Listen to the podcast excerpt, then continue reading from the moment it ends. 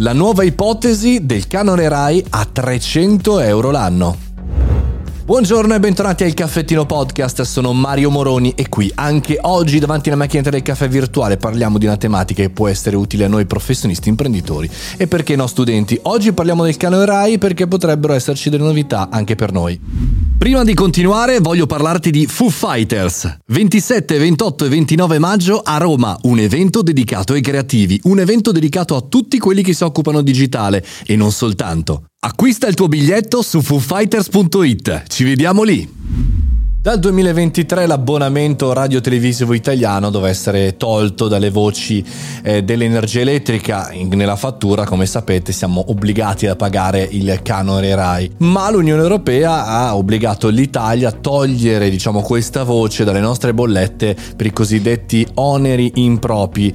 E quindi, insomma, tendenzialmente si ritorna a pre-2016, quando eh, il governo Renzi l'aveva inserito nella bolletta della luce. E quindi cosa succede? Succede e perché ne parliamo il caffettino? Perché probabilmente torneremo a ridiscutere di digitale, Netflix, streaming, la bolletta RAI.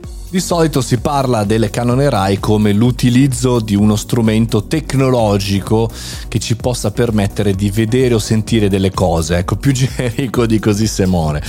Però è chiaro che se diventa una tassa sul possesso di un bene eh, qualsiasi tecnologico e di intrattenimento o di lavoro, beh, insomma, comincia a diventare interessante come cosa. Un po' perché avevamo un tasso di evasione a questa tipologia di tassa altissimo e un po' perché alcuni esperti cominciano a prevedere che possa esserci una rimodulazione, ovvero un sovrapprezzo fino a 300 euro l'anno. Sapete cosa vuol dire 300 euro l'anno per una eh, tassa di possesso di un bene, insomma è tanta roba, no? È tantissima roba. Ora chiaramente co- cosa pagano gli altri paesi? Beh, tralasciamo tendenzialmente eh, la Spagna che ha un valore molto molto basso, cioè 40 euro per persona e 100 euro a famiglia, ma tanti altri paesi sono molto più eh, più cari.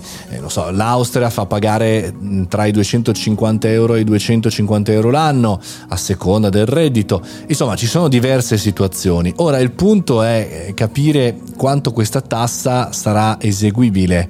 Cioè tu non la paghi quando eh, ti connetti a internet, perché di questo stiamo parlando, una tassa sull'utilizzo della tecnologia in generale. Ma dovrebbe essere così a questo punto. Mettetemela dentro nell'abbonamento ADSL o della connessione.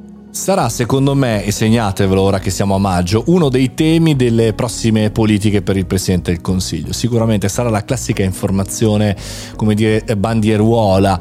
Eh, insomma, noi dovremmo essere anche preparati sui numeri e su queste tasse perché si ripercuotono sul nostro lavoro, eh, sul nostro lavoro, sull'utilizzo dei media che noi facciamo tutti i giorni.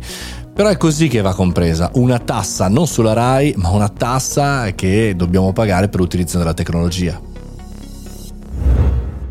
Brutte notizie mi sembra di aver capito oggi, ma siamo qui per affrontare tutte le tipologie di notizie perché è meglio essere informati piuttosto che essere allertati all'ultimo secondo. Un po' come quando il commercialista ti dice con molto anticipo quello che devi pagare. Sembra fantascienza, vero? Ci sentiamo domani, questo è il Caffettino Podcast, ogni giorno una notizia sul social, sulla tecnologia in generale, anche sul marketing. Ci sentiamo domani.